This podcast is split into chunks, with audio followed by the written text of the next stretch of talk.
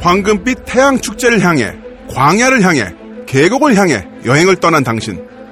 범상치 않은 주인장과 전국에서 온 각양각색의 사람들 그리고 유쾌한 외국인과 이야기를 나누다 보면 가슴이 두근거려 쉽게 잠을 이룰 수 없을지도 모릅니다.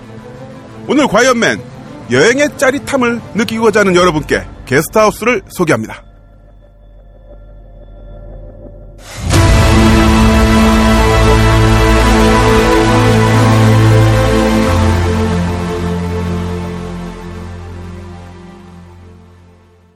안녕하세요. 과연맨 김나훈입니다. 오늘도 제 양옆에는 어, 미남 PD, 김태용 PD, 미녀 작가, 김현희 작가 나와 계십니다. 안녕하세요.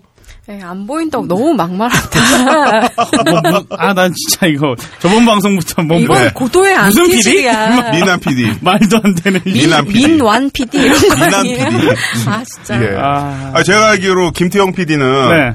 김태형 PD 주변에 계신 분들은 김태형 PD가 팟캐스트 전문 PD라는 거 다 아시잖아요. 그렇죠. 예, 그러다 보니까 최근에 어, 또 여러 가지 음, 또 이런 이런저런 이야기를 듣는다 이런 소식을 접했거든요. 아, 네. 그 장동민 씨가 이번 팟캐스트에서 무리를 일으켰잖아요. 네. 그렇죠. 대단한 무리를 일으켰죠. 네. 근데 그 사과를 보면 음. 뭐 자기가 팟캐스트 전반에 대한 것을 뭐 사과를 한다. 네. 이런 식의 이제 전반. 사과문이 들어가요. 네. 나의 죄까지 사해버린 자신- 거야. 네, 자신 예. 팟캐스트 전반에 대해서 사과를 드린다. 음, 근데 그러니까 잘못 읽게 되면은 음. 네. 팟캐스트 전체가 이렇다라는 걸로 읽힐 수가 있거든요. 일단 우리는 안 그래요. 어. 네. 뭐 그런, 아, 그런 것보다도 네네. 그 제가 알기로는 주변에 있는 사람들이 야 옹꾸라 네가 만든 거냐? 네, 그러니까 네. 팟캐스트 피, 아, 아니- 안녕하세요 팟캐스트 PD입니다. 뭐 딴지 라디오 PD입니다. 뭐 그러면은 네. 야 그러면은 그것도 내가 만든 거냐고 음. 그런 식으로 물어보는 사람들 대한민국 팟캐스트 7천 개라는 거 네, 등록된 거. 그러니까요. 네. 야. 음. 그렇군요. 지상파보다 더 많아요 방송 채널이. 네. 많긴 하지만 또 다소간의 문제랄까 이런 것도 있는데 네네. 이런 식으로 너무 부정적인 측면들만 부각되는 게 아닌가 어, 좀 아쉬운 부분이 있네요. 그렇죠. 근데 이게 약간 이번 사건으로 인해서 어 검열이 들어오지 않을까 음. 한 쪽으로 봤을 때는 조금 이렇게 우려가 되는 부분도 있죠. 네. 뭐 우린 괜찮잖아요. 저희는 근데 뭐 저도 엄마 안 친구들이 괜찮나? 걱정해요. 쟤 저런 거나 하고 괜찮을까? 창자는 그러니까요. 괜찮니? 약간 예, 이런 예. 식이라고요. 약간 이렇게 좀 상자는 격화되는 네. 괜찮니? 격화되는 뭐 이런 게 좀 있어서 어. 좀 마음이 좀 안 좋죠. 우리 김현 작가님도 별다른 이슈 없으셨습니까 한 주 동안? 예, 별다른 이슈가 있죠. 일단 재밌는 것부터 인스타그램. 아, 바로 시작했- 인스타그램 예. 들어가요? 바로, 알아요? 바로 이슈타그램이요? 아니 아, 본인 소 근황 재밌는 거 있었냐 얘기해줘요. 그러길래 아저 재밌는 거 네. 재밌는 거 있었죠. 뭐 지난주에 있어요? 방송하러 왔다가 네. 저 혼자 남아 있다가 누가 선물 주신 거 있다고 주셨는데 딱 열어봤더니 청취자 선물. 네. 아, 청취자 선물이 아니라 저한테 청취자가 주신 거예요. 네. 공중전화 박스가 딱 공중전화 박스요? 미니 공중전화 박스 저 아, 아. 저금통. 네. 그- 예전부터 김현진 작가가 방송을 통해서 박스 타령을 늘하게 공중전화 했지. 박스에서 미남과 같이고 싶다. 네. 네. 미남 아니어도 돼. 미남 아니어도 돼요? 네. 남자면 남자라. 돼. 네. 그냥 좀, 뭐, 좀 멀쩡한 사람이면 된다. 네. 가둬버리겠다. 팔다리만 달려있다는 네. 거 이런 아. 식이었지. 그런 식이었는데, 아, 공주자 박스 네. 왔다 이거죠. 그 박스에는 매미 한 마리를 넣으면 끝나요. 네. 네. 하여튼 네, 제가 참 그거랑 네. 니퍼가 들어있었어. 니뻐? 니뻐요? 전문 용어는 니빠라 그러죠. 니뻐. 그러니까 뺀지 뺀지. 니뻐 할 때 네. 니뻐. 네, 그래서 내가 뭔 소리를 했지? 그랬더니 박스들을 칠 때 다 네. 철사로 둘둘 말아가지고 니퍼로 네. 탁 안 끊어줄 때까지는 못 갈 거야 너는 뭐 네. 이런 식으로 아. 생각을 했던 것 같아요. 어. 그래서 잘해봐라 뭐 이런 뜻인 것 같고요. 아. 근데 이름이 안 써있었어요. 어느 분이 보내셨는지 네 잘 야, 받았고요. 소형 공중전화 박스 장난감과 니퍼. 네. 네. 굉장히 그로테스크한 선물이. 그러니까요. 제가 전문가에게 알아봤더니 그 니퍼 굉장히 고급 브랜드 오. 제품이라고 고급 브랜드 네. 니퍼요? 제가- 고급 니퍼라고 제가 통신병이었거든요. 아, 그래요? 통신병은 총보다 니뻐가 더 중요해요. 가설명이라서.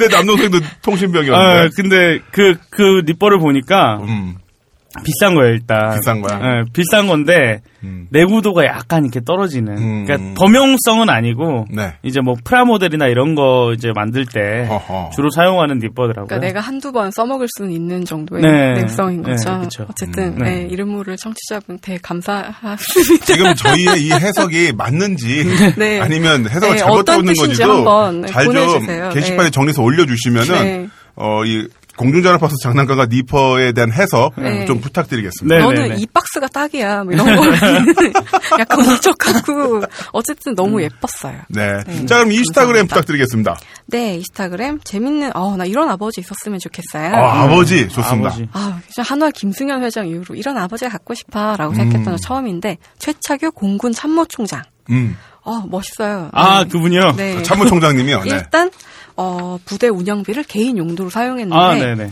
1,300만 원짜리 옥침대를 샀어요. 혹시 네. 야.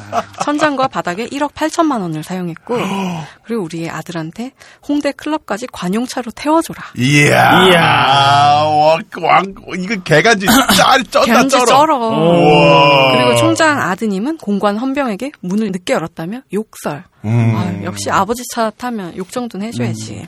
야. 그리고 총장 부인은 운전병을 포함해 관용차를 개인 차량처럼 운행을 했는데요. 이 경우에 운전병은 특정 생수를 미리 준비하고 특정 라디오 방송에 미리 채널을 고정시키고 뭐, 에비앙의 에비앙이 95.1, 뭐, 뭐 이런 그쵸 식으로. 네. 쾌비야 쾌- 아, 쾌비양이를 쾌적함을 위해 앞좌석을 이만큼 당겨놓을 것. 네네. 이래서 운전병들이 안 하려고 하고 이사한 따님 집에 커튼을 달아줘라. 음. 병사들을 보내고. 근데 아까 남은 씨가 이 얘기를 하다가 음. 웬만하면 이렇게까지 걸리지 않을 텐데 음. 오죽 섭섭하게 했으면 그러니까요. 그러니까 네, 그랬겠느냐. 음. 나난 통신병이었는데 저렇게 왜 그, 관사 전기를 내가 고쳐야 되는구나. 그니까 저 반사에 저렇게 이게 자비스로 배속이 되면. 네. 자비스. 그러니까요. 뭐, 애기, 애들 그 과외도 시켜주고 다 하잖아요. 네. 세차, 과외, 그냥 집사, 자비스로 사는 건데, 나름대로 또 이게 편하니까, 편한 부분도 있어도 잘 되는데, 예. 아 맞다 맞다 왜? 기억난다 저 원래 보컬 그 노래 음악에 노, 음악에 노래랑 있잖아요 나 초등학교 3학년짜리 대대장 아들 놈이 노래 가르쳤어 씨 잘 본건가요? 아니 동요 무슨 그 네. 대회를 동요? 나간다는데 네. 나, 나보고 가르치라는 거예요 아니, 어떻게 가르쳐 그거를 동요를 내가 성적은 어땠어요? 예? 성적은 어땠어요? 아, 아뭐꽤 꽤 괜찮은 성적을 거둔 걸로 네. 알고 있는데 아, 아, 근데 다행이다. 가르치기가 어떻게 동요를 어떻게 가르치지 막 야, 네. 그런데 난 무엇보다도 홍대 클럽에 별 달린 관용차를 타고 등장한다는 거는 어, 간지지. 그 CSI 마이애미나 이런 걸 보면 마피아 아들들이 예. 네. 그 이제 마피아도 아니죠. 쿠바 범죄 조직 군벌의 아들들이 그 은색으로 도금된 롤스로이스 타고 예. 네. 한라가를 돌아다니잖아요. 아빠 차 네. 타고. 음. 그거랑 똑같은 거 아니야. 그쵸. 욕도 와. 하고, 문 빨리 안 열어? 이러면서. 진짜 멋지다. 근데 이 멋진 소식을 다 알려진 거죠, 지금 현재? 네, 많이 알려줬어요. 참모총장님 좀 네. 괴로우시겠네. 네, 그렇죠. 내려오시겠죠 이제. 예. 네. 하여튼 참 저기 좀 예. 잘 좀 해주세요. 좀 부려 그러니까요. 먹는 만큼. 네. 어. 야. 자비스도 폭발할 수 있다. 그러니까. 네. 울트론이 된다고. 예. 오. 서비스에 대받으면 울트론이래. 네. 야 멋지다 어, 자비스가 괜찮다. 울트론 된다. 예. 아, 울트론 물론 만들어서. 그 공금 횡령이라든가 이런 것까지 저희가 뭐 실드 치는 건 아니고 음, 하여튼 뭐, 그거는 당연히 처벌 받아야 되는 거고요. 하여튼 혹시라도 이 방송을 듣고 계실 네. 어, 전국의 모든 자비스 분들 어, 아, 잘좀 빡치죠? 울트론이 돼버려요. 확 돼버려, 그냥. 확 찔러버려. 돼버려. 네. 네. 괜찮아요. 자 다음 소식도 부탁드릴게요. 예, 이번에는 슬픈 소식인데요. 어, 이거는 제가 매주 월요일 쌍용차 그 굴뚝 농성하셨던 이창근 씨한테 직접 듣고 굉장히 깜짝 놀랐어요. 네. 해고는 살인이다라고 얘기하지 않습니까? 네. 그래서 지금까지 26명의 희생자들이 있었죠. 쌍용차에. 네네. 어, 해고 사망자들이. 노동자분들 예. 중에서 26분이 이미 돌아가셨죠. 예. 그래서 그 다음에는 설마 그런 일이 없을 것이다. 왜냐하면 지금 12차 교섭 중이잖아요. 그쵸. 그런 일이 음. 없을 것이다라고 생각했는데 뒤늦게 알려진 거예요. 1월과 4월에 27, 28번째 아. 사망자가 계셨다는 게 이 네. 음. 지부 자체에서도 이걸 굉장히 늦게 알았다고 하고요.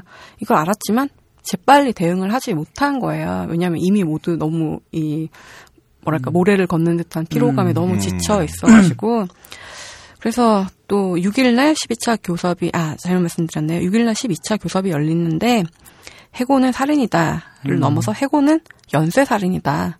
라 그런 절박감을 가지고 우리가 이 소식을 계속 지켜봤으면 좋겠습니다. 음. 예, 절대 앞에 자릿수가 바뀐다든지 그런 일은 없어야 될 것 제가 같아요. 네. 19번인가 20번째 희생자 어, 돌아가신 분이 나오셨을 때 어, 장례식장을 간 적이 있었는데 네. 음. 그분이 그- 혹시 엄- 그 아내분 돌아가시고 나서 본인도 따라서 돌아가신 그때쯤 아마 뭐 그럴 그때쯤일 거예요? 거예요. 예. 예.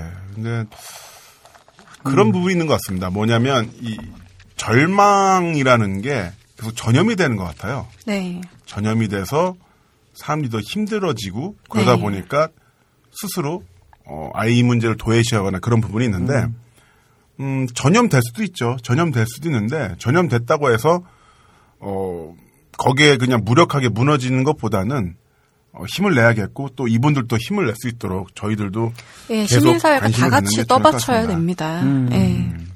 알겠습니다. 그 쌍용차 해고 노동자분들 힘내시고요. 저희도 한번 방송 모신 적이 있었는데 네. 좋은 소식이 있을 때 또 한번 모시기로 네. 아, 또 그렇게 되었으면 좋겠네요. 네. 알겠습니다. 자, 또 다음 프로젝트 부탁드릴게요. 예, 아마 음. 우리 청취자 중에 킹스님 5월 1일 그 노숙농성에 참여를 하셨는데요. 네. 저는 부끄럽게도 못 가고 집에서 팩트 PD가 음. TV가 물대포로 뽀샤지는 장면만 생생하게 보고 네. 있었어요. 근데 이제 여기서 참여했다가 뭐 사진 보면 아시겠지만 뭐 하이타의 품물을 완전 뭐 장난 아니더라고 색깔이 우유인 줄 알았어요. 네. 젖과 꿀이 흐르는 네. 땅이 저긴가? 음. 캡사이신. 싶었는데, 어, 캡사이신과 그 최고의 농도를 올렸다 그러더라고요. 예, 그 농도를 올릴 수밖에 없는 게 지금 우리나라가 경찰관 직무 집행법이 하나밖에 없는 거예요. 그러니까 음. 규정이 경찰 장비를 최소 한도로 사용해야 한다.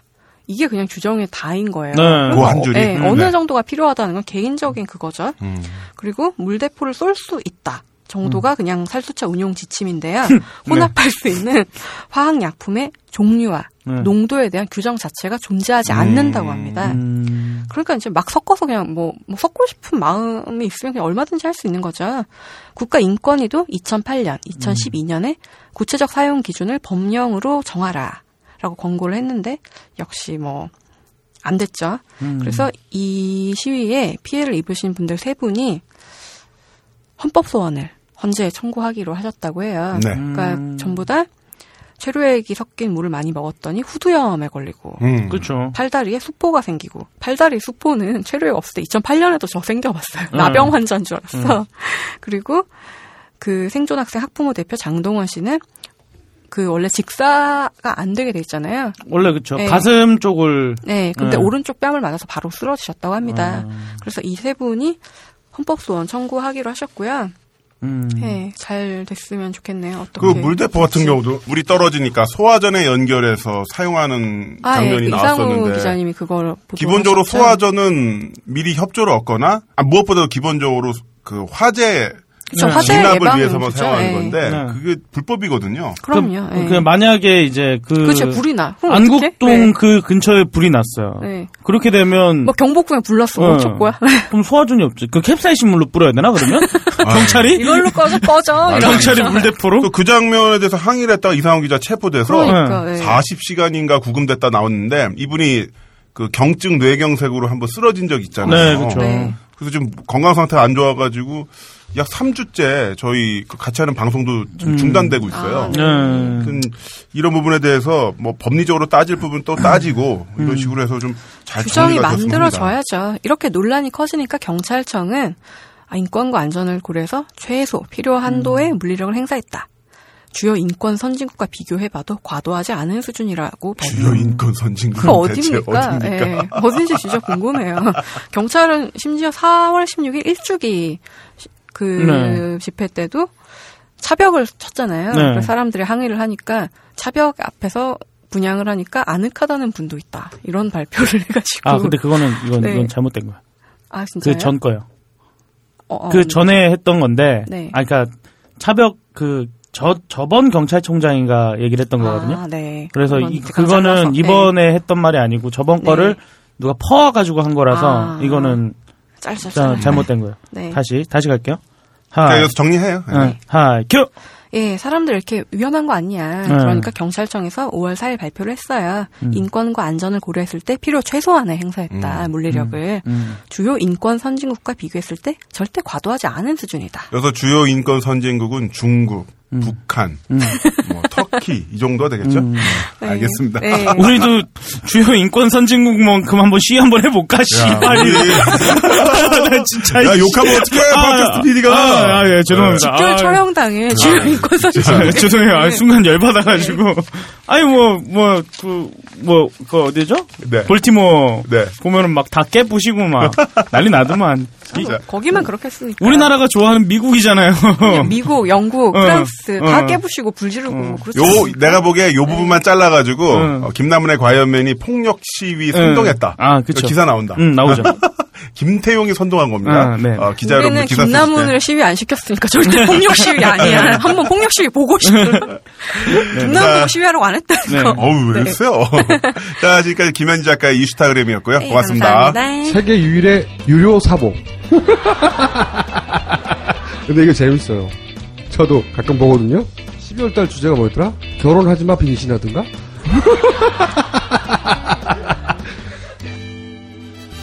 벙커 깊숙이 딱히 재밌게 만들려고 했던 건 아닙니다. 웃기고 자빠라진 딴지일보 기자들과 벙커원 요원들의 이야기를 담은 것 뿐입니다. 그런데 재밌다니 덕분에 판매도 하게 됐습니다.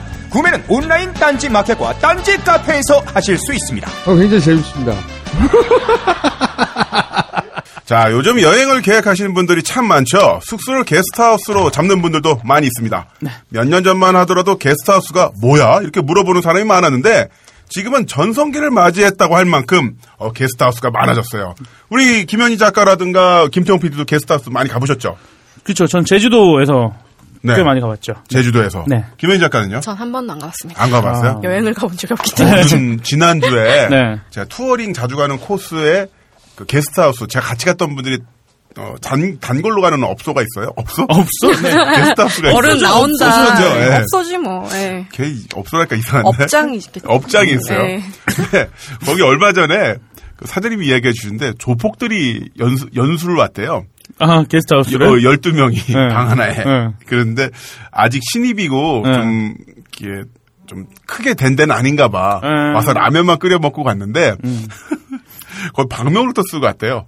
방명욕에 어, 새로운 가족들과 함께 네. 우리 사이좋게 잘 지내자. 이렇게 쓰고 갔어. 내가 봤어. 조폭들이 와가지고 연수하고 계신 거예요? 연수 연수하러 와서 이제 신입들이 와서 이제 형님들과 잘 지내겠습니다라고 아. 이렇게 쓰고 간 거지. 방명록까지.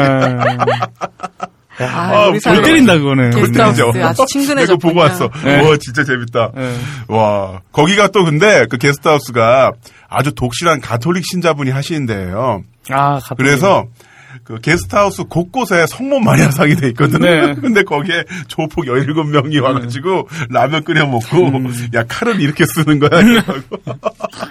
아, 나 진짜 얼마나 웃긴지 모르겠네. 아. 네. 자, 하여튼 이렇게 게스트하우스 많이들 생각하시는데요. 네. 자, 오늘은 게스트하우스를 직접 운영하는 고원원 운영자님을 모셔서 게스트하우스에 대한 여러 가지 이야기를 한번 들어보고자 합니다. 네. 안녕하세요. 안녕하세요. 자, 고원원 운영자님. 네. 이야. 자, 좀 셀프 소개 부탁드릴게요. 아, 예, 저는, 저는, 어, 제주도에 있는 쫄깃센터라는 게스트하우스로. 쫄깃센터. 예. 어, 예. 그 유명한. 뭐, 유명. 유명하죠, 네. 하다고 아. 메가 봐야 쇼킹. 되나요? 예. 메가 저도 네. 책을 읽어봤어요. 네. 네. 스타스 안 가봤지만. 이야. 그분이 얼굴 마담을 하고 있는 쫄깃센터 운영하고 있는. 실질 고원입니다. 운영은 본인이 하시고요. 아니, 아닙니다. 저희는 그 여러 명이 같이 운영을 하고 있습니다. 아, 여러 명이서. 네. 하지만 얼굴마담은 나다라는 네, 자신감 그렇죠. 엿보이는. 자, 두분이 이 고원원 사장님 나오셨는데 목소리가 참 훈훈하세요. 아, 그쵸. 얼굴도 예. 나름 훈훈하세요. 매우 훈훈합니다. 아니, 얼굴은 여의도 증권가의 증권맨? 아, 어, 맞아요. 그런 느낌? 네. 맞습니까? 머리가 좀 빠지기 전에는 굉장히 그런 느낌이었는데, 네. 음. 머리가 좀 빠지니까, 지금 그냥 푸근한 아저씨 같은 느낌. 제가 알기로 쫄깃센터는 그 메가 쇼킹이라는 만화가 분께서 네. 자신의 얼굴이 들어간 사인 티셔츠를 홍대 인근에서 직접 커피숍에서 판매를 해서 그쵸. 네. 그렇죠. 커피, 커피 중심이라는 네, 중에서 이미 커- 사라진. 어, 어, 네. 티셔츠를 판매를 해서 그 돈으로 직접 제주도에 내려가서 땅을 사서 네. 본인이 직접 집을 지어서 펜션으로 만든 걸로 알고 있는데 게스트하우스로 네, 네. 맞나요? 어, 일부는 맞고요. 네. 일부는 약간 좀 잘못된 정보인데 네. 사실 티셔츠를 저희가 많이 팔진 않았어요. 음. 왜냐하면 이제 뭔가 이제 게스트하우스를 준비하기 전에 뭔가 이제 사람들하고 약간 교류를 하면서 그러니까 트위터 이런 이런 이제 SNS를 통해 네. 가지고 많은 사람들한테 우리가 어떤 이제 프로젝트를 준비하고 음. 있다라는 거를 이제 알리기 위해서 이제 그런 이제 이- 이슈를 만들기 위해서 티셔츠를 판매를 했던 거고요. 음. 이제 그게 어떻게 보면 이제 게스트하우스를 시작하게 된 어떤 시발점이 되었죠. 네. 네. 근데 왜 그런 생각을 하신 거예요? 게스트하우스를 한다. 어, 처음엔 저희가 이제 게스트하우스를 하려고 했던 건 아니고요. 네.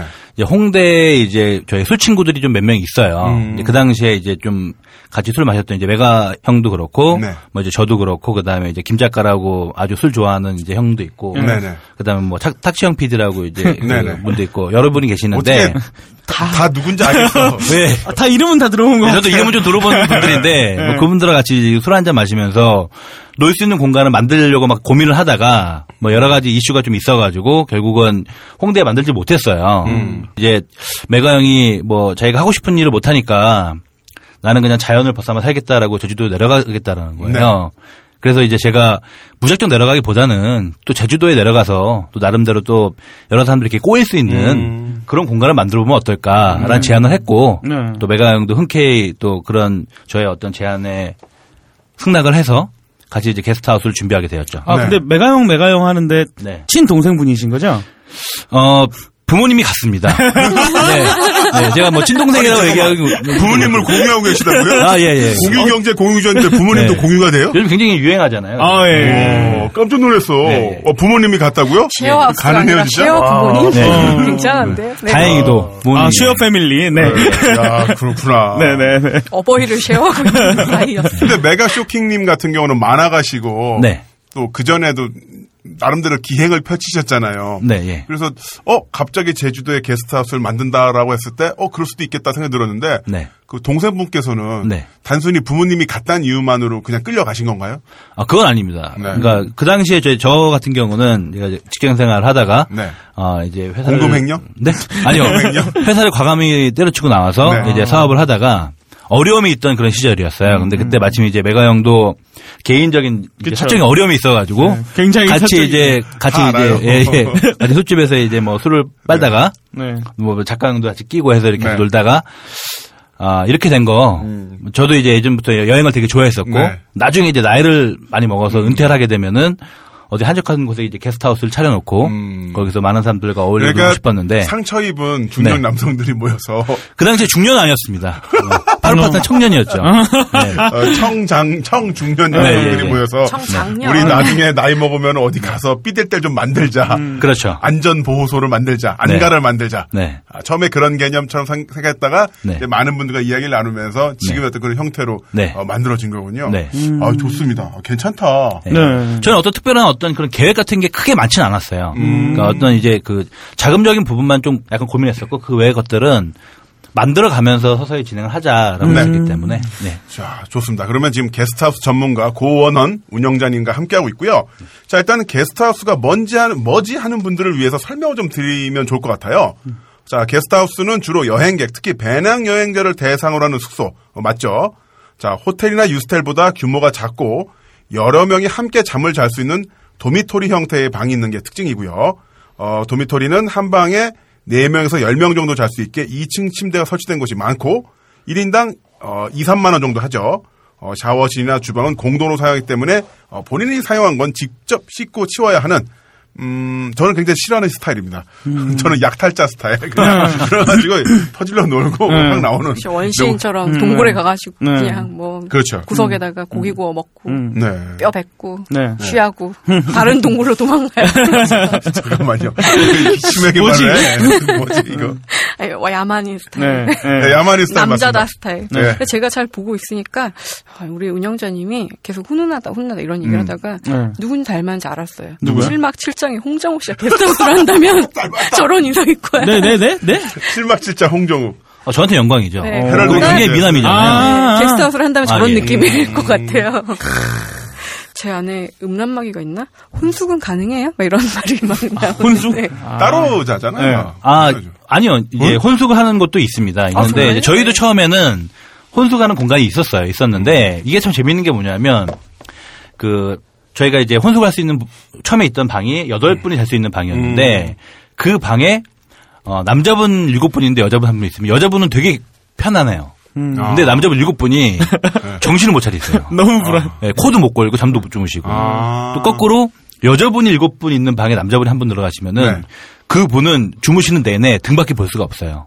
남자분은. 벽만 보고 주무세요. 네. 아. 근데 일곱 분 여자분들은 거기서 옷도 갈아입고 다 하시는 거예요. 네네. 그러니까 그 그 한 분을 위해서 다른 분들이 불편할 수 있을 것 같아서 음. 다음에 이제 저희가 그냥 여자 방으로 만들었죠. 근데 지금도 혼숙을 하고 있는 방들이 있습니다. 네, 그 예, 이제 예. 단체로 왔을 때 같이 묵을 수 있는. 아니요, 아니요, 아니요. 그냥 개별로 오셔서도 아, 진짜? 그냥 예, 예. 그, 런 방도 있습니다. 어, 나 진짜 일본 AV에 나 정신 세계 오해됐나봐. 네. 어. 그러니까 너무 그렇게 생각하지 마요 좀. 아 미안해. 아니 저- 저희도 근데 처음에 게스트하우스 했을 때 음. 그냥 혼숙방 했을 때 이제 술 많이 마시잖아요. 근데 이제 밤에 이제 제가 이제 소등을 하려 올라갔었는데 네. 분명히 침대에 한 분이 누워 있어야 되는데 네. 샌드위치처럼 이렇게 두 분이 겹쳐 네. 예. 있더라고요. 네. 그래서 저도 약간 당황하려고 했습니다. 예. 샌드위치. 예. 분명히 한 분이 누워 있는 것 같았는데 네. 그 위에 한 분이 더 누워 있더라고요. 아, 네. 샌드위치 게임 하신 거예요. 네, 아, 예, 예, 예. 그 게임이 있어요. 어, 그런 거. 샌드위치 게임. 잘 아, 그런 게임이 모르시네. 있나요? 예. 그런 거 처음 들어봐. 이 사람 그 처음 남, 봤어요. 남자들끼리 시- 그 수학여행 가면은 예. 하는 거 있어요. 샌드위치 아, 게임이라고. 근데 제가 알기로 게스트하우스가 방음이라든가 네. 이런 게 굉장히 같이 쓰는 공간이다 보니까 네. 잘 안 되는 걸로 알고 있는데 그 네. 와중에도 이제 스릴이죠. 네. 아, 예. 아 맞아 저도 얼마에 라디오 들어보니까 어, 부부가 이- 입원을 했는데 여자분이 입원을 했는데 골절로 병원 6인실에서 아이를 가졌다. 그러니까 2개월 전에 입원을 하셨는데 네. 임신 1개월이 나왔다고. 6인실 대단하지 않습니까? 네. 요즘 뭐, 뭐 손만 잡고 자도 뭐 배가 예. 생기는 세상인데요, 뭐. 아 그런가요? 네. 아, 예. 네, 거기 좀 가봐야 될 것 같아. 어디예요? 자, 그러면요. 저 또 궁금한 게 아까 저도 이야기했습니다만 뭐 유스 호스텔 이런 거 이야기했는데 호스텔, 유스 호스텔, 뭐 백패커스, B&B 이게 다 비슷비슷한 건가요? 어떻게 되는 거죠?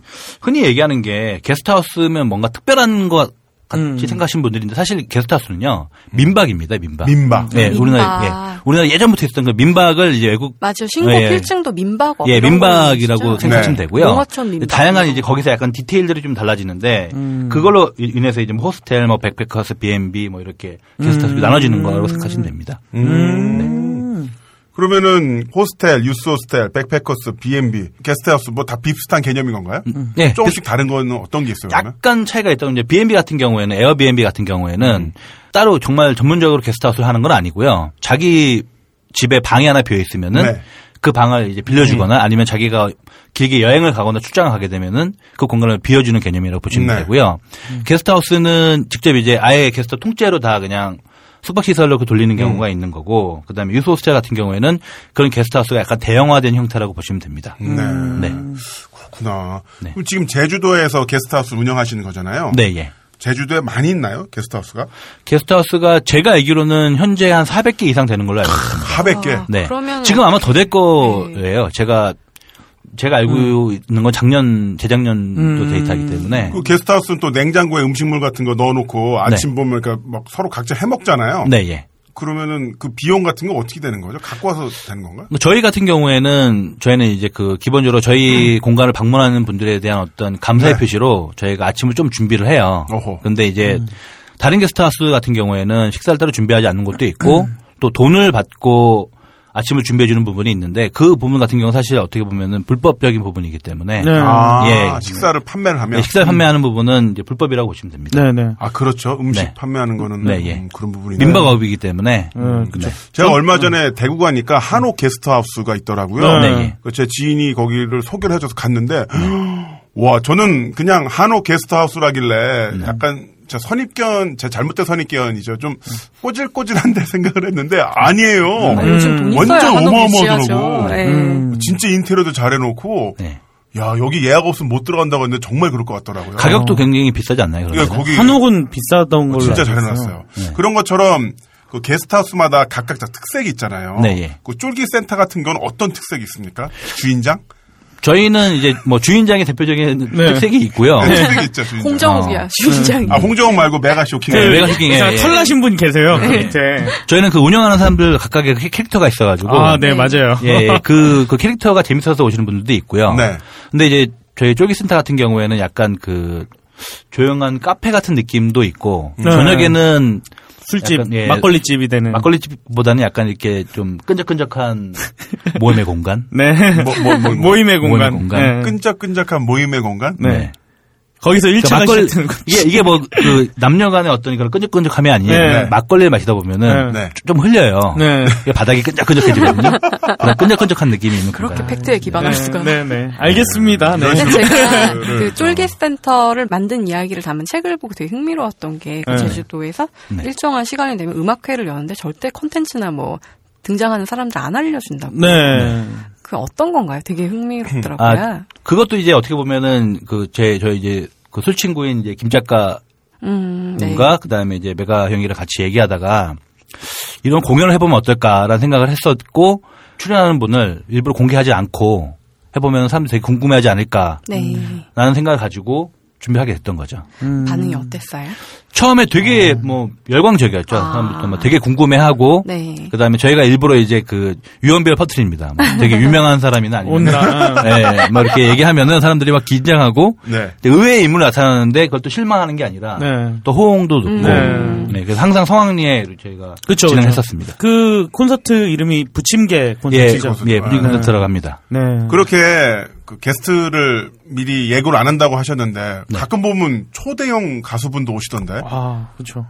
저희가 이제 그 제주도 저희 쫄깃센터에 놀러 오시는 분들이나 네. 아니면 제주도에 놀러 오시는 분들에게 뭔가 특별한 선물을 하고 싶었던 게 되게 컸거든요. 네. 그러다 보니까 이제 여러분들을 통해서 저희가 좀 되게 뭐 음. 훌륭한 분들을 많이 모시려고 노력을 많이 합니다. 네. 네, 그래서 대표적인 훌륭한 분, 위대한 분. 어, 위대한 분이라면 저 사실 김태용 PD를 모시고 싶었는데.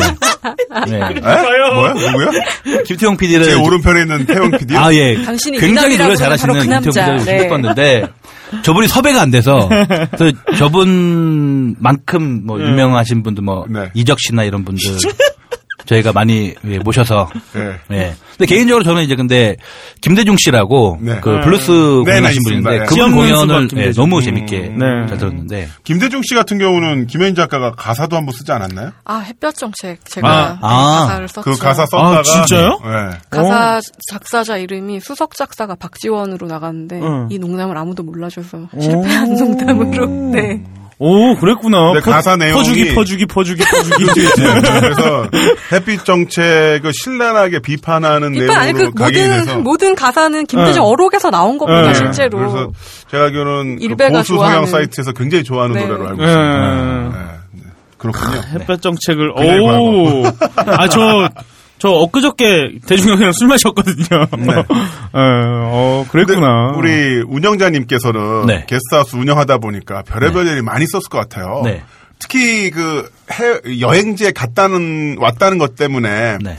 사람들이 긴장이 풀려져서 하는 행동도 있겠고 아니면 무, 장 해제가 어, 되는. 무장하자가 돼서 하는 행동들도 있겠고 네. 아니면 또 원래 이상한 분이었던 것도 있을 것 같고 아, 예, 어떤 경우가 특, 있었습니까? 특별한 케이스들. 그러니까. 네. 응. 뭐 그 게스트하우스를 운영하다 보면은 정말 다양한 분들이 많이 와요. 음, 그래서 그러니까, 본인이 직접 경험한 것이라 네. 그 제주도 인근의 게스트하우스 펜션에서 전설처럼 내려오는 사건 뭐 이렇게 두 종류로 말씀해 주시면 좋을 것 아, 같습니다. 그거 있잖아요. 그, 검거하셨던 일. 검거? 검거? 아 그거는 저- 제가 이제 그어뭐 도둑을 잡은 적이 있는데 네. 네. 예, 그걸 말씀드리기 좀 그럴 것 같고 아, 그래요? 네. 이미지가 좀 그좀 네. 그래서 네, 네, 네. 그건 좀 힘들 아, 것 같고 네. 뭐 이제 그 아무래도 여행지라는 게 휴양지 이런 느낌이 있다 보니까 네. 오시는 분들이 정말 진짜 약간 마음을 놓고 오세요 네. 그러다 보니까 이성을 놓고 오죠. 예, 뭐 과음도 되게 많이 하시고 네. 그러다 보니까 사라지시는 분들이 있어요. 네. 어, 그러면은 이제 그분을 찾기 위해서 저희가 밤새서 정말 그분을 찾으러 다녀요. 왜냐면 아. 저희 게스트하우스 같은 경우에는 바닷가 바로 앞에 있다 보니까 네. 아 혹시 물에 빠졌을까봐. 네. 그럴 수 있겠다. 예. 그래서 저희가 밤새서 찾아다니는데 나중에 보면은 남의 집 그 마당에 가서 주무시고 오시고 제주도 네. 같은 경우는 마당이 많이 뚫려 있던 음. 네. 경우가 많으니까. 또 해변가 한 두 시간 정도 막 뛰어 뛰어갔다 오시고 술 깬다고 뭐 그런 분 되게 많죠. 네. 혹시 주변 인근에서 막 항의가 들어온 적은 없나요? 저희 같은 경우에는 처음에 게스트하우스를 만들 때 네. 어, 이제 소음 같은 부분을 되게 중요하게 생각을 했거든요. 그래서 네. 이제 게스트하우스 자체의 어떤 그 소음 문제로는 문제가 생기지 않는데 놀러 오신 분들이 이제 업돼가지고 밖에 나가서 술 마시고 노래 부르고 그러다 보니까 그 젊은 분들 그분들도 술 많이 드시니까 술 많이 드신 분들끼리 서로 이제 마찰 같은 게 약간 일어날 때가 있죠. 네. 그럼 마찰이라든가 뭐 그런 거 말고 네. 아 제가 아까 말씀드린 것처럼 운영하면서 봤던 네. 야 이분 진짜 천태만상? 네. 천태만상 중에 하나 어떤 게 있는지 어 저희 어, 게스트하우스에 좀 오래 머물던 여자분이 있는데 올해라고 하면 어느 정도로 보통 한 올해라고? 2주 이상 머무셨던 아, 것 같아요. 2주 이상이면 근데 장기고. 이분은 어, 되게 특이하신 분인데. 아, 내가 아는 분이시구나. 네, 예, 예. 그러니까 되게 빨간색을 되게 좋아하세요. 그래서 네. 뭐 머리도 빨간색, 옷도 빨간색, 뭐 구두도 빨간색 그렇게 입고 계속 동네를 돌아다니시는 거예요. 그러니까 근데 동네 할아버지 할머니들이 네. 되게 무서워하시는 거예요. 그거는. 그래서 근데 뭐 무서워할 만해요. 그분. 네. 네. 낮이고 밤이고 돌아다니시니까 네. 노인분들이 와가지고 혹시 그분 혹시 괜찮은 분이냐. 네. 네, 되게 조심스럽게 저한테 물어보시더라고요. 그래서 아, 실제로 그분- 살아있는 손님이지. 네. 뭐 이런. 되게 점잖으신 분이거든요. 음. 네. 근데 그, 이 옷이나 이런 게 그렇다고 되게 겁을 많이 내시더라고요. 그래서 전부 빨간색으로. 네. 그러, 그러면은 저기 파란색 옷을 입는 분도 한번 모셔가지고 그러니까요. 같이 같이. 이렇게, 예, 중화시키게 태극기처럼. 네. 태극기 음향에 좋아. 네. 심지어 저희 이제 그 협재, 저희가 이제 쪼기센터에 있는 협재 같은 경우에는 사대천왕이라고 해서 네. 동네에 이제 항상 술을 드시고 네. 네. 그냥 맨정신은 아니고 약간 술김에 돌아가시는 분이 네 분이 계시는데 네, 사대천왕. 그 네 분이 정말 어떻게 보면은 솔직히 이런 얘기하면 그렇지만 진상이세요. 음. 가다가 막 정말 게스트들한테 시비도 거시고 어. 동네 주민들하고 마찰도 있고 한데 음. 그분들마저도 그 빨간 옷 입은 여자분은 피해 다니시더라고요. 아, 그 빨- 빨간 분. 예, 예, 예. 그냥. 그러니까 전신이 다 빨개요. 예, 예. 우와. 머리카락부터 시작. 머리카락부터 진짜? 뭐 어. 음. 그다음에 스타킹까지 와, 빨간색이었어요. 네. 대단하다. 양파망처럼. 그리고 그, 그렇죠. 그리고 그분이 와. 또 중요한 건 가끔 맨발로 돌아다니시. 예. 근데 저는 근데 충분히 이해를 합니다. 왜냐하면 네. 그 정말 여행지에서 음. 맨발로 덜- 음. 걸어다니면 정말 느낌 좋거든요. 아, 근데 발이 아파요. 협재 그쪽 돌이 많아가지고. 네. 그렇구나. 네, 네. 또 그런 분 말고 네. 이제 제주도 게스트하우스 운영하는 사람들끼리 네. 전설처럼 내려오는 전설의 게스트 이런 분 없나요? 저희 같은 경우는 이제 저희 그 쫄기센터 초창기에 어떤 그 머리 긴 소년 같은 청년이 한 명 왔었어요. 네. 소년 같은 청년. 그러니까 외모는 청년 같은데 네. 말하는 건 소년인 거예요. 얘기를 해봤더니 중이병에 걸린 그런 그 중학교 2학년 학생이더라고요. 아. 진짜 중학교 2학년. 네, 중학교 진짜 2학년 학생, 중이에요. 학생이었는데 그 책에 나오는 혹시 예, 예, 나를 학교 다, 찾으러 예, 온- 사차생이라고 네. 해서 그러니까 이제 사차생이라는 이름은 이제 제가 지어줬는데 무슨 선생님이세요? 자아를 찾으러 예, 온 자절 자아를 중학생. 해주러 온 이제 음. 아, 복학생. 차차생. 예, 예. 자차생. 예. 근데 처음에는 저도 이제 제 나이 때인 줄 알고 제가 이제 되게 공손하게 여쭤봤어요.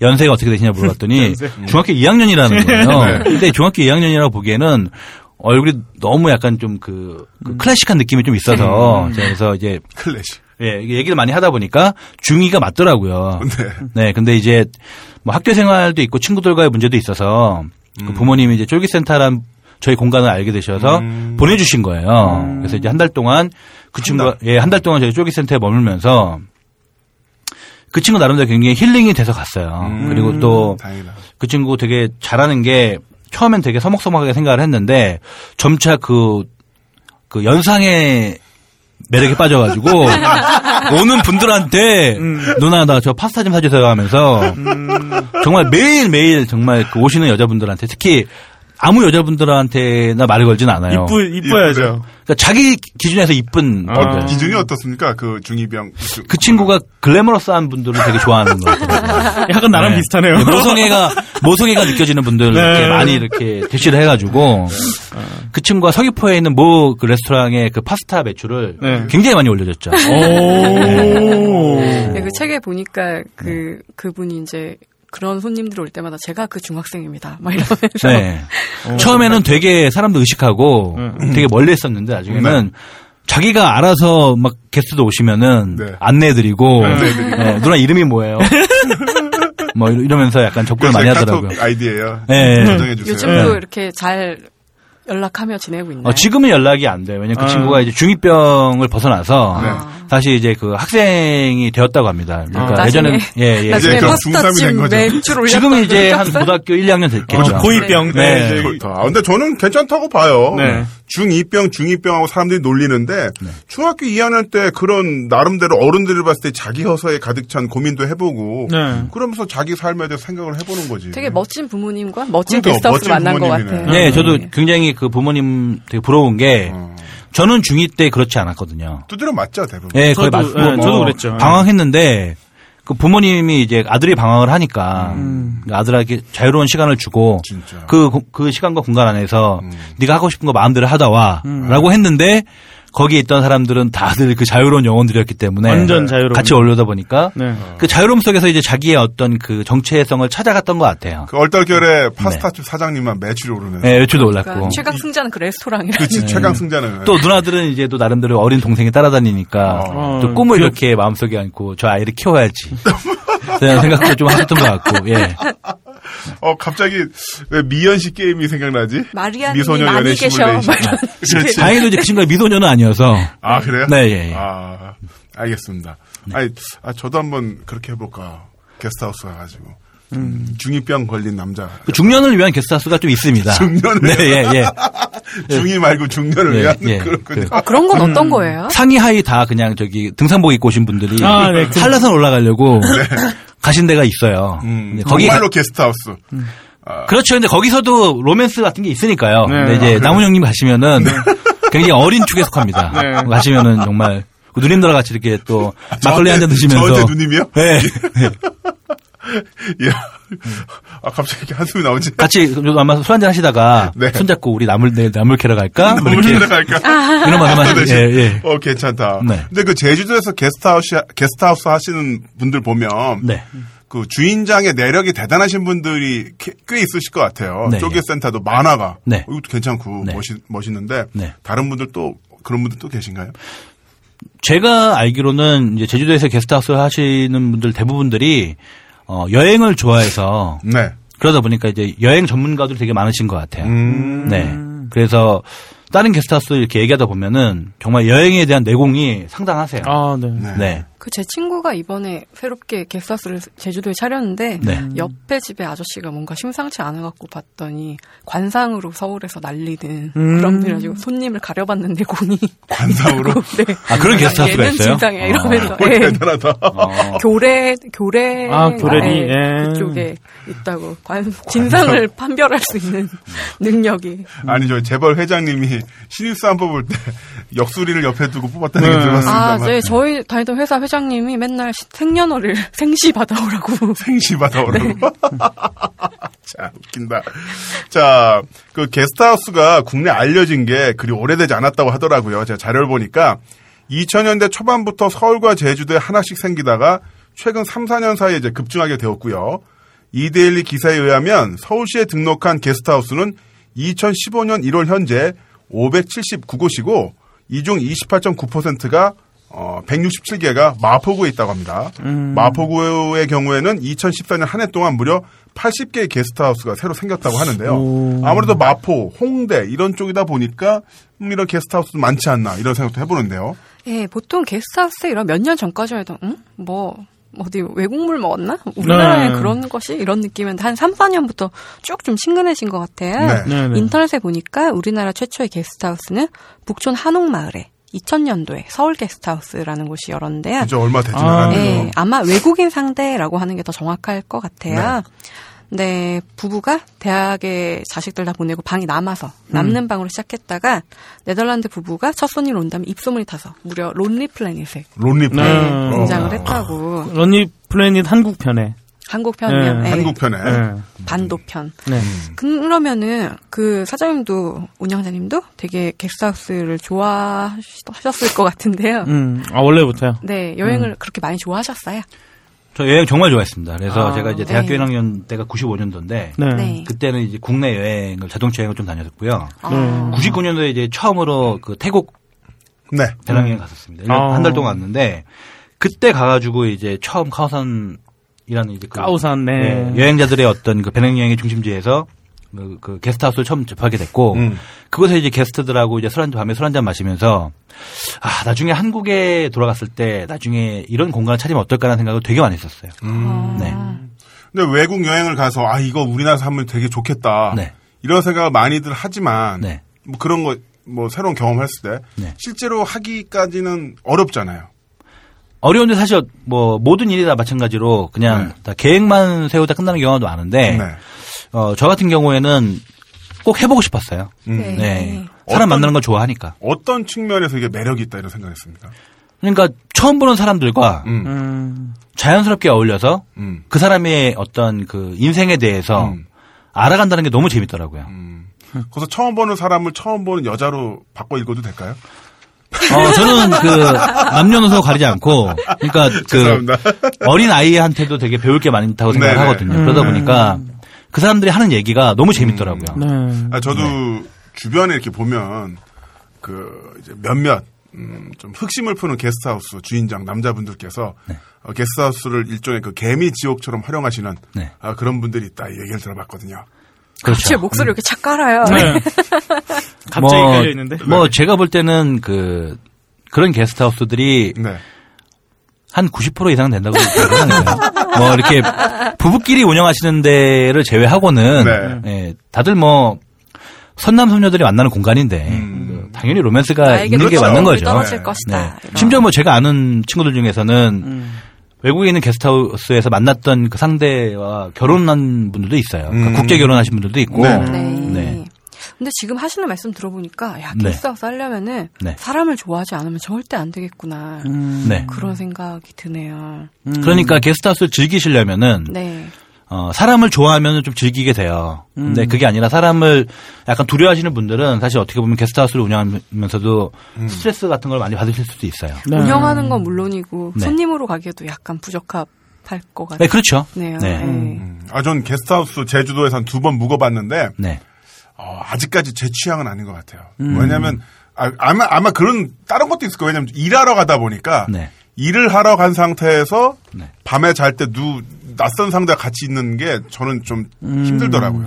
근데 나훈 형님이 놀러 가면 괜찮을 것 낯선 같아요. 상대와 같은 방을 쓰는 낯선 게 음, 상대가 은근히 국가를 매력적이라는 걸 잘 네. 모르시는 것 네. 아, 같아요. 예, 그게 이성이라면은 이성이라면 확실하죠. 네. 아, 동성이라 하더라도 네. 매력적이죠. 아 저는 아 근데 네. 저는 그렇게 불편하지 않았어요. 그러니까 제가 마음이 불편하다는 거고 저랑 같이 같은 방을 쓰는 분들 저한테 되게 잘해주세요. 네. 잘해주죠. 그럼 어떻게 못 해주겠어? 네. 그렇게 막 라면 먹을 때 내 것도 같이 끓여주고 음, 예. 아니, 저기 안 거- 그러면 맞을까봐. 네, 거, 울을좀 보여드릴까요? 네. 아니, 저라도 만약에 같이, 이제 저랑 같은 방, 방 쓰면은, 엄청 잘해줄 것 같아. 네, 저 90도 인사할 것 같아요. 뭘 무시해. 의전할 거야, 의전. 의사입니다. 네. 의전. 근데 방금 말씀하신 게 여행도 되게 좋아하신다고 들었는데 네. 그 관광이 아니고 여행이라면 이건 역시 사람을 굉장히 좋아해야만 할 수- 음. 좋아할 수 있는 그런 취미라는 생각이 들어요. 네. 음. 여기서 유추해 보는 건 그동안 여행을 한 가본 아, 한 번도 안 가본 나는 인간이 좀 이상한 것 같아. 아, 진짜 왜 네. 여행 안 안 다녀봤어요? 네. 아, 진짜? 한 번도 안 가본. 근데 여행이, 여행이 취, 미가 아니라면은, 굳이 뭐, 또 가는 것 자체가 스트레스일 수도 있잖아요. 음. 네. 근데 이제 그 우리 운영자님께서는 여행의 어떤 점이 역시 사람이 제일 매력적이었다. 저는 뭐, 사람, 공간. 아. 네. 네. 다 매력적이었던 것 같아요. 네. 아. 네. 그럼 쫄깃센터 운영하시는 것도 그런 매력적인 공간이다. 그렇죠. 아, 조금 더 자랑을 해주시죠. 어필을 우리 청취자 여러분들께. 저희 쫄기센터를요. 네, 그렇죠. 아, 뭐. 지금 눈빛 빛나 아, 갑자기, 갑자기 목소리 톤도 바뀌었는데. 항상 선남선녀들이 모여서 네. 즐거운 시간 같습니다. 네, 그쵸. 무슨 호박 나이트 광고 같아. 네. 아니, 그 이상의 어떤 그 공부를 할 필요 없을 것 같아요. 거기 선남주에 김태형도 들어가고요. 어, 김태용 PD 주기적으로 오고 있습니다.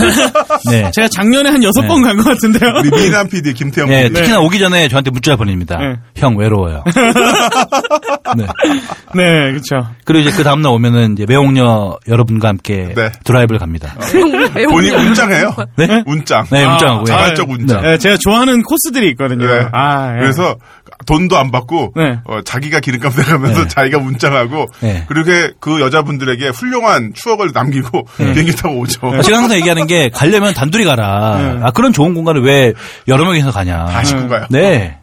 아, 그니까 저는 여행을 같이 즐기고 싶으니까 그런 거예요. 아, 우리 김태형 PD 원래 인류애와 박애주의의 음. 그쵸. 상징이니까 예. 돌봄과 환대 그러니까요. 아니겠어요. 네. 돌봄. 약간 모성애도 있는 것 같아요, 남편들. 남잔데. 네. 내가 너를, 네, 나- 모두 내- 케어하고 싶어 하는. 내가 너를 기- 걷어먹이겠다. 네, 아. 네. 아, 슬프다. 자, 그래서 좀 게스트하우스를 산업적인 측면에서 바라보는 것도 좀 재밌을 것 같습니다. 아. 네네. 자, 게스트하우스의 그 인기와 수요가 늘어나다 보니까 네. 음, 게스트하우스 창업에 대한 관심도 커졌고요. 앞서 잠깐 이야기 나온 것처럼 게스트하우스 프랜차이즈도 그런 생겼죠. 게 생겼어요. 네네네, 그렇죠. 네네. 있어요. 아, 신기하다. 몇 호점, 몇 호점 뭐 네. 이런 게 있고. 그 예전에는 여행을 좋아하는 좋아하는 사람이 이제 여행객과의 소통을 위해서 차린 경우가 많았는데 아, 처음 생겼던 그 게스트하우스처럼 음. 자 이제는 수익을 내기 위한 사업체로 어, 게스트하우스를 창업하는 분들도 많다고 합니다. 음. 자 이 정도로 게스트하우스 수익성 돈이 잘 벌리나요?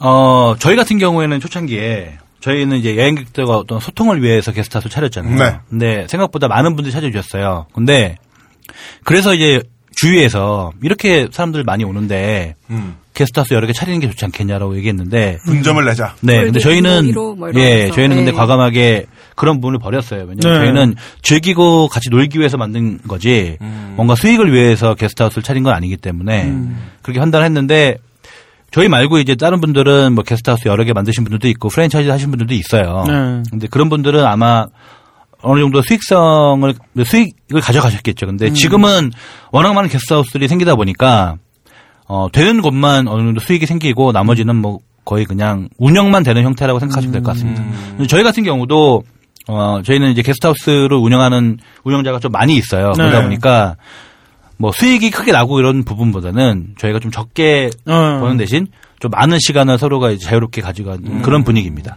아, 전 그게 너무 좋은 것 같아요. 적게 일하고 적게 벌고 많이 놀자. 네. 네. 그건 아, 내 정말 인생이야. 그렇게 사시는 거예요? 네, 그렇게 하고 있어요. 적게 벌고 많이 놀고 네. 음. 그건 저희는 이제 인생이라니까요. 운영자들이 뭐 최소한 두 달 정도씩 이렇게 휴가를. 가서 어. 자기가 놀고 싶은데 놀고 오고 네. 그다음 일주일에 한 반 정도는 자기 시간 갖고 와. 네 그렇게 살아가고 있습니다. 저한텐 꿈이죠. 그 네. 계속 그렇게 하실 거예요, 스타일.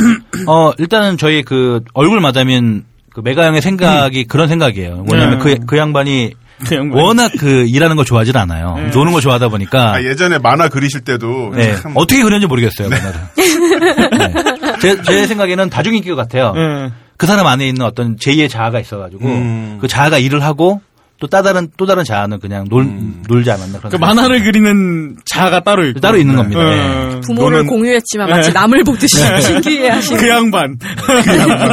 제 3자 입장에서. 예. 네. 야. 근데 아까 아 게스트하우스도 되는 곳만 돼 이러셨잖아요. 네. 네. 어떤 게 되는 걸까요? 그러니까 뭐냐면 한마디로 네. 보통 우리들이 생각하는 게 대형화되고 커지거나 아, 아, 니면은 네. 굉장히 특색이 있고 정말 개성 있거나 뭐, 음. 네, 개성 아니면은 있거나 그 두 군데만 네. 되고 나머지 그러니까 보통 우리가 파레토 법칙이라고 얘기를 하잖아요. 2대 8뭐 이렇게 얘기하잖아요. 네. 네. 음. 게스트하우스도 20% 정도는 잘 돼요. 근데 아. 나머지 80%는 그냥 그냥 운영만 되는 형태. 되는. 그 라고 보시면 쫄깃센터에도 아, 됩니다. 찾아와서 어떻게 이름만 좀 빌려주십사 이 요정을 내겠다 뭐 이렇게 뭐 그런 얘기 하시는 분들도 많이 있었는데 아, 네. 저희 네. 같은 경우에는 뭐 아까도 말씀드렸지만 수익이 주 목적이 아니라 네. 같이 놀면서 그냥 즐기는 게 목적이다 보니까 네.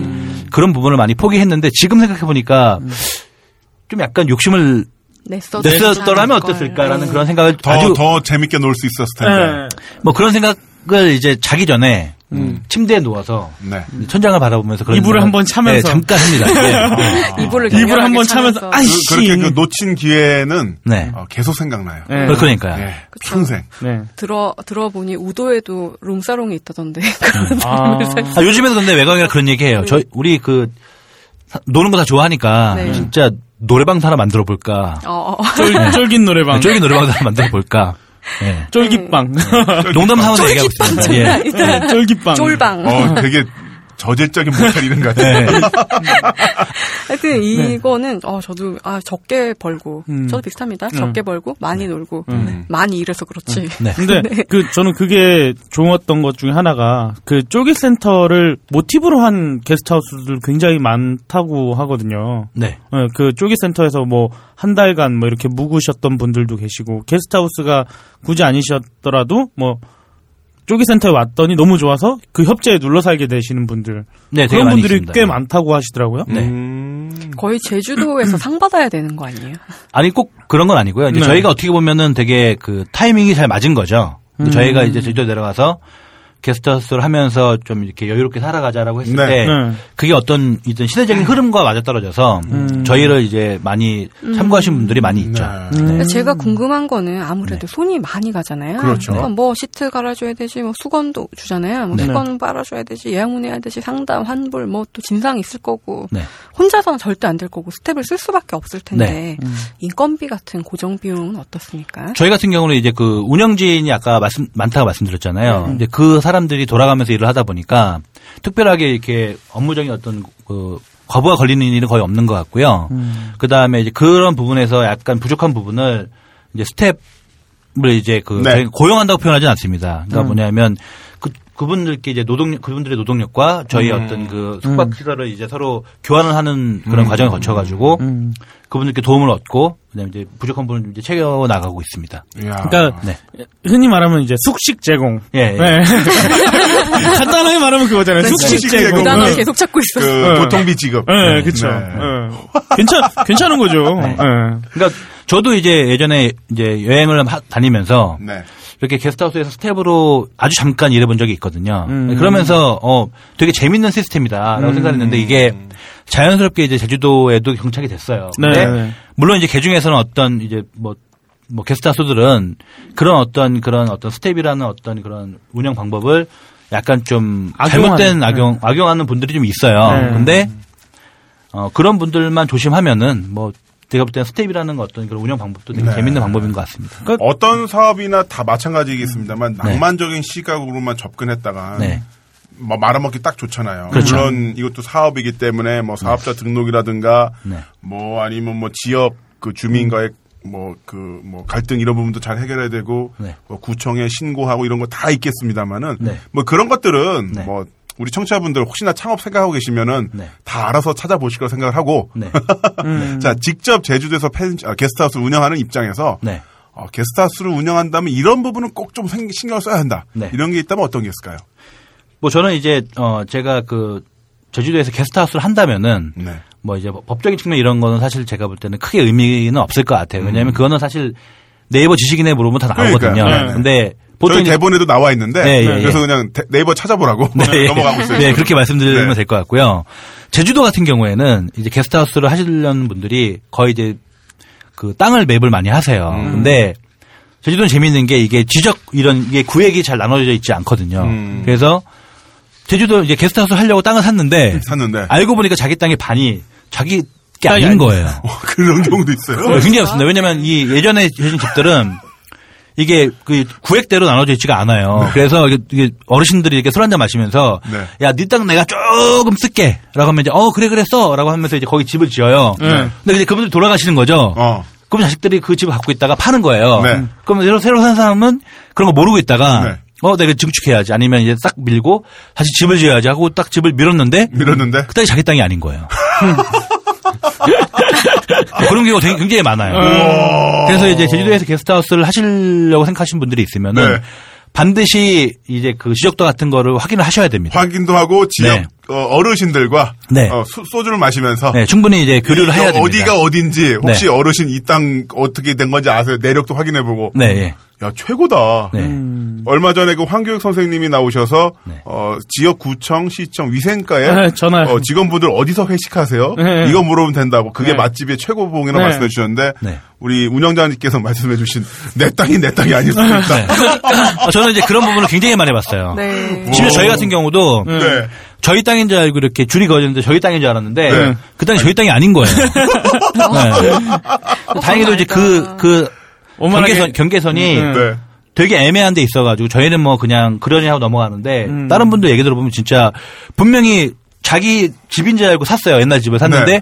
근데 그 집이 자기 집이 아닌 거예요. 어, 와. 세상에. 심지어 이제 저희 같은 경우는 이제 저희 게스트하우스 옆에 저희 운영자들끼리 이제 머무는 숙소가 있는데 아, 그 쉐어하우스. 숙소 예. 네. 예, 그 쉐어하우스가 있는데 그 쉐어하우스 딱 중간에 창고가 하나 있어요. 네. 그래서 저희는 그 창고를 되게 재밌게 오- 어떻게 이용하면 좋을까 해서 막 생각했었어요. 네. 그래서 근데 준비를 하고 있었는데 알고 보니까 저희 집 딱 중간에 있는데 네. 그게 저희 집 게 아닌 거예요. 그래요? 네. 그 창고가 그 알바끼가 그렇게 돼 있는 거예요? 알바끼도 아니에요. 그냥 어쩌다 아, 그냥 보니 오랜 시간 이 네. 지나다 보니까 네, 예. 그래서 막 전혀 모르는 분이 막 들어와서 그 창고 쓰고 그러세요. 네. 네. 아, 그런 거 그러니까 예전에 어르신들끼리 그냥 그런 쓰기를 해가지고 하다 보니까 시간 이 네. 지나서 그대로 라인이 남다 보니까 네, 예. 왜냐면 되- 되게 특이한 부분이 이제 제주도 같은 경우에는 다 이제 그 어떻게 보면 시족 사회였어요. 그러니까 네. 다 이제 부족끼리 모여 살고 그러다 보니까 자기 내것 있게 없는 거예요. 음. 그래서 뭐 화장실 같은 경우도 그냥 지나가다 들어와서 그냥 변 보고 가세요. 음. 네. 저희 같은 경우도 처음에 이제 그 아까 말씀드렸던 사대 천왕이 있는데 네. 그분들이 술 드시고 네. 급한 게 그냥 들어와서 네. 변 보고 가시는 거예요. 똥 싸고 가시고 네. 네, 근데 그분들이 이제 물을 좀 내려주셔야 되는데 아이고야. 내리지 않으니까 저희도 당황스러운 거죠. 예, 어. 이제 저희는 몰랐어요. 왜냐면 왜냐면 저희는 뭐 이제 게스트하우스 꼭 이렇게 지키고 있는 게 아니라 음. 놀러 갔다 왔는데 흔적이 남아 있는 거예요. 저희 생각하는 거죠. 아, 사대천왕이 왔다. 아 물론 이제 그거 사대천왕 중에서 한 영역 분이 표시네요. 이제 안타깝게도 얼마 전에 뭐 돌아가셨다는 얘기가 아, 있어가지고 예. 예, 예. 네. 그래서 아무튼 지금 이제 3대 천왕이 됐는데 3대 천왕. 예, 변보시고 가신 분들이 있어요. 근데 제주도 내려가서 이제 게스트하우스 준비하시다 보면은 갑자기 누가 들어와가지고 화장실에서 일보 가시거든요. 음. 네. 그거 너무 긴장하지 마십시오. 놀라지 말아라. 네. 네. 왜냐하면 그 집이 예전에는 그, 그 동네 분의 친척분이 갖고 계셨던 집이기 때문에 네. 자연스럽게 이동, 이용하시는 거예요. 어, 네. 아, 최고다. 네. 야, 내 땅이 내 땅이 아니지. 네. 알고 보니까 반이 남의 땅이야. 네, 그러니까요. 네. 집도 남의 집이잖아. 요 네. 쌀벌해. 야, 이거 진짜 잘 알으셔야 될 것 같습니다. 아, 게다가 또 이제 그 계약을 하실 때, 그 집집 계약을 하시다 보면은 직접 그 땅이나 집을 갖고 계신 주 그 계약자에 대한 계약을 하셔야지 네. 뭐 그분의 동생이다, 뭐 오빠다, 네. 뭐 어머니다, 아버지다 네. 그분들하고 계약하시면 안 됩니다. 음. 다이렉트로 계약을 하셔야 돼요. 그거는 네, 뭐 대부분 대부분 뭐 그렇겠지만 그렇게 뭐 근데 제주도 같은 그런 얘기가 경우에는 있나요? 네. 그런 경우 되게 많아요. 왜냐하면 제주도에 땅을 소유하고 계신 분들 중에서 해외에 거주하거나 아니면 육지에 거주하신 네, 분들이 되게 많기 때문에 아. 제주도에 계신 분들이 아유 머니까 내가 그냥 할게라고 하시는 분들 많은데 네. 나중에 보면은 그 집주인 내려와가지고 왜 내 허락 없이 했냐라고 그렇게 해서 분쟁이 생기는 경우를 제가 몇 번 봤거든요. 네.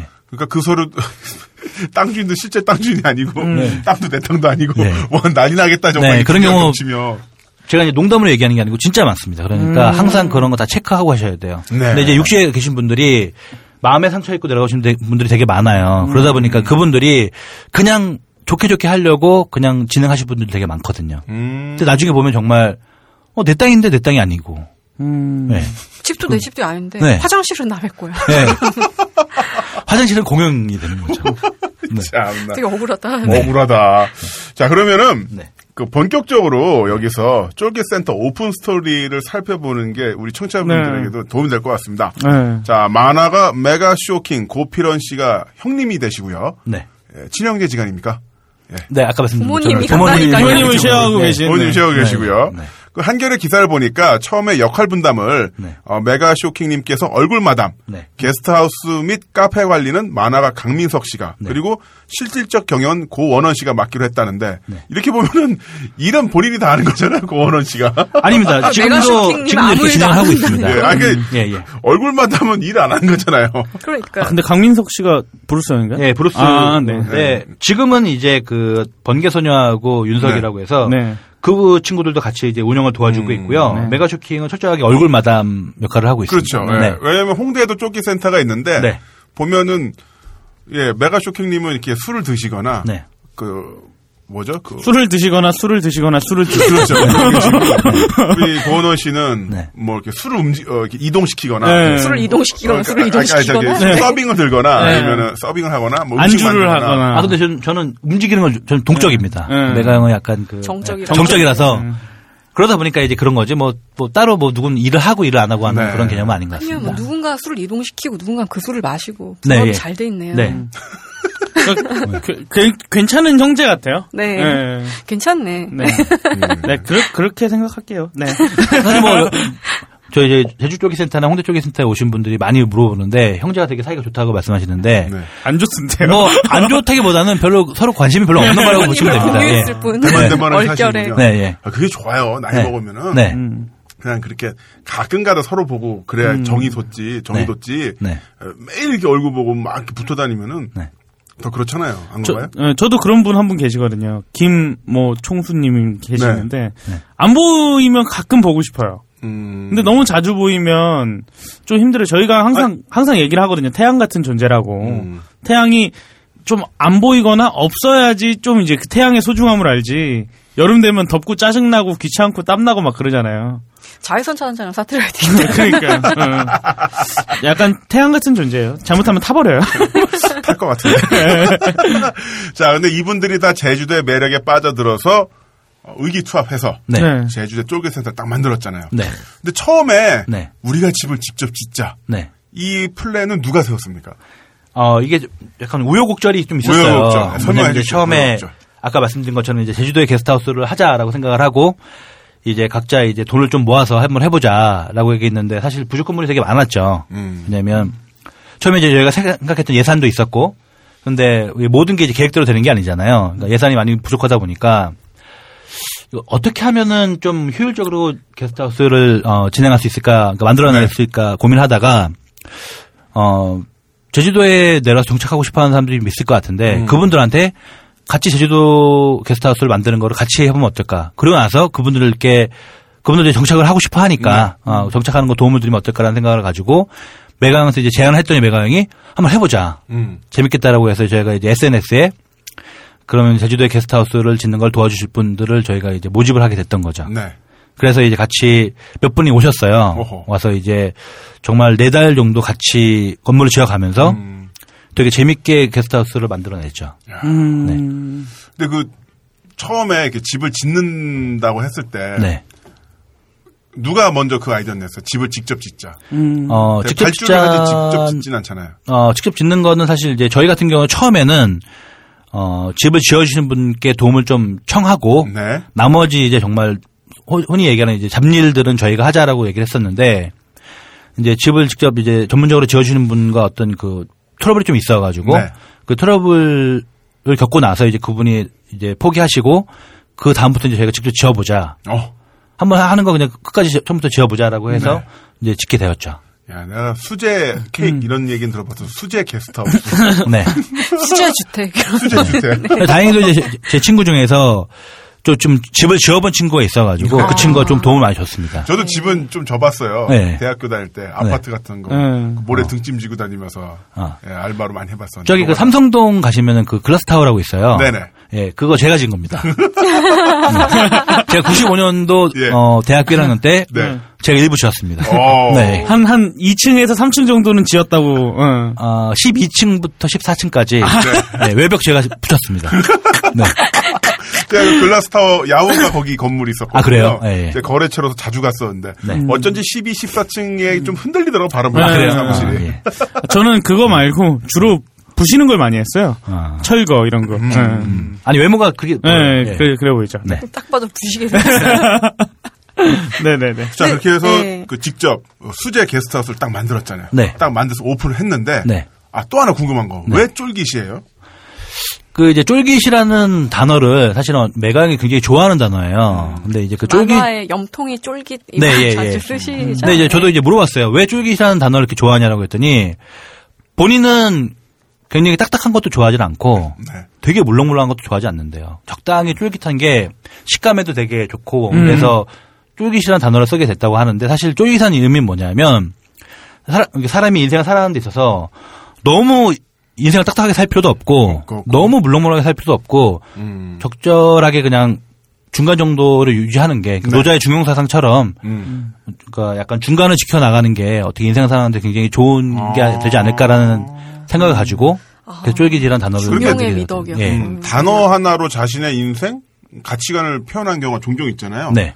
그 가수 한대수 씨, 네. 음. 그분 같은 경우는 양호라는 말을 굉장히 좋아해요. 양호. 어. 그 나쁘지 않고 양호하다, 좋다. 음. 근데 너무 과하지도 않은 거죠, 양호하다. 네. 그래서 양호라는 말을 너무 좋아하셔서 자기 자녀분한테도 이름을 한 양호로 뭐 한 양호. 이런 식으로. 우리 김남훈 씨는 어떤 단어를 좋아? 아 저요? 네. 저는 그냥 입금.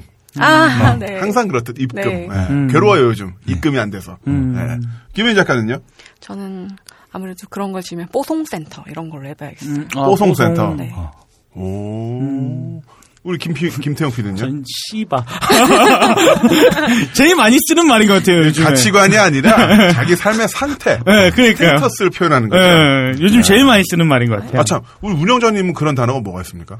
저 같은 경우는 그냥 예약 완료. 네, 입금 완료 아니면 입금 완료. 예, 예, 예. 예. 아, 똑같다. 예, 예. 네. 좋아, 좋아, 좋아. 네. 야. 괜찮네요. 자, 그래서 딱 오픈했는데 아까 말씀하신 것처럼 4대 천왕 이제 3대 천왕이 됐는데 네. 지역 주민분들과 또 여러 그 재밌는 이야기들이 많이 있을 것 같아요. 워낙에 그 색다른 곳이다 보니까 네. 음. 예. 협재 해변을 어, 사이에 두고 그러니까 예, 이제 어떤 일들이 그- 있었는지 사실 이제 되게 재밌는 게 그 쫄깃센터를 운영하면서 되게 많이 듣던 얘기가 뭐냐면 이게 제주도라는 동네가 섬으로 되어 있다 보니까 동서남북으로 되어 있잖아요. 근데 네. 이 동쪽과 서쪽이 굉장히 그 차이가 어, 좀 맞아요. 커요. 어, 차이가 그래요? 좀 네, 있어요. 그래서 그 예전에 그 뭐 미국에서 있었던 힙합 디스전 있잖아요. 그 이스트 사이드 웨스트 사이드가 서로 이제 디스했던 것처럼. 그러니까 투팍과 노- 노토리어스 노토리어스 B.I.G. B.I.G.가, 예. 뭐 예. 총도수 그랬잖아요. 네, 예. 예, 그렇죠. 이제 게스트하우스도 제주도에 있는 게스트하우스도 서쪽에 있는 게스트하우스하고 동쪽에 있는 게스트하우스하고 약간 느낌이 달라요. 어, 맞아요. 그래요? 약간 달라요. 예. 동쪽 같은 경우에는 약간 이제 그 히피 같은 분들이 되게 많이 계세요. 동쪽은 예, 주인장도 그렇고 게스트도 그렇고. 아. 서쪽 같은 경우에는 약간 그냥 평범한 분들, 음. 무난한 분들이 좀 많이 있어요. 그러다 그렇게 보니까 센터는 서쪽 아닌가요? 예, 저희 서쪽입니다. 네. 그래서 저희 같은 경우 는 굉장히 무난한 분들이 많이 계다 보니까 서로 이제 그 디스 아닌 디스를 좀 한 적이 있어요. 그러니까 뭐 쪼기센터에 머뭅니다 아니면 쪼기센터에서 왔습니다라고 하면은 굉장히 평범할 것 같고 무난할 것 같고 뭐 그- 약간 세침할 것 아유, 같고 소시민이구만. 뭐 네. 이런. 또 동쪽에서 온 사람들 같은 경우에는 약간 좀 거지 같다 이런 얘기 하는 지금 눈빛이 분들인데 굉장히 있어. 디스하네. 네. 그거는 디스한데? 디스한데? 네. 굉장히 오해예요. 예. 굉장히 오해인 오해다. 게 예. 서쪽에 계셨던 게스트분들이 동쪽에 와서도 되게 만족해 하시고 네. 동쪽에 있는 분들도 서쪽에 와서 되게 만족해 하세요. 근데 음. 굉장히 소수의 분들이 서로 약간 오해를 하시는 분들이 좀 있는데 네. 굉장히, 굉장히 사이가 좋아요. 아, 네. 지금 제가 그 지역 주민분들과의 네. 에피소드를 부탁드렸는데 네. 어, 동서 게스트하우스 게스트. 대- 어, 왜냐하면 대- 그 거점에 사실 대해서. 지역분들하고 크게 트러블이 있진 않거든요. 이제 오히려 이제 동쪽과 서쪽 서로 이제 아. 그게 그런 더 게 좀 심하구나. 예, 있어요. 음. 네. 그래서 지금은 이제 종전된 상태입니까? 아직까지 온 고행이죠. 아. 네, 어제도 이제 어제도 이제 그 홍대 쪼기센터에 이제 그 동쪽에서 게스트하우스를 운영하신 분은 아니고 네. 장기 체류하셨던 분이 오셔가지고 어허. 얘기를 나눴었어요. 근데 이제 그분이 이제 쪼기센터에 오고 싶었는데 음. 여러 가지 약간 어떤 그 마인드 갭이 좀 있는 것 같다라고 말씀을 네, 말씀하셔가지고 예, 핸드 갭까지. 아 그건 아닙니다. 네.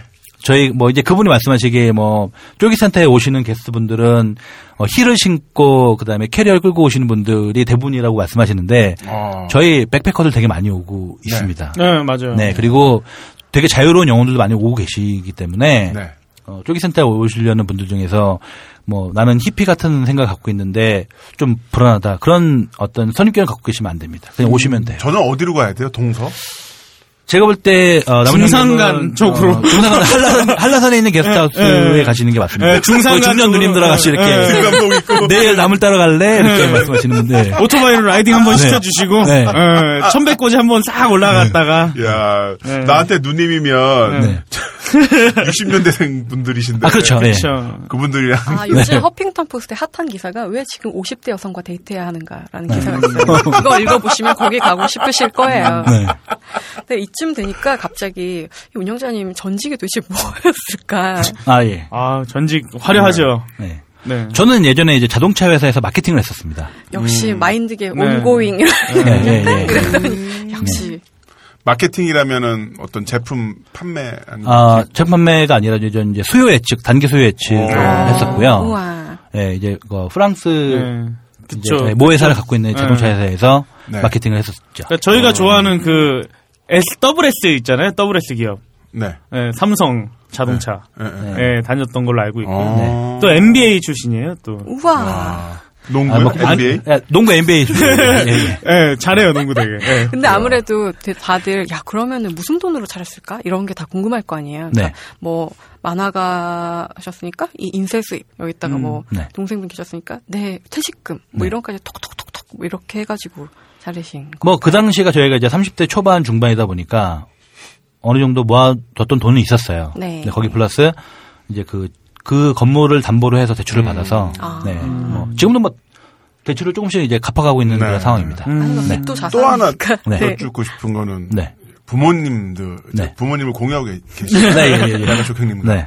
그 부모님들 입장에서는 네. 장성한 두 아들이 네. 갑자기 제주도로 휙 이렇게 가버리면 네.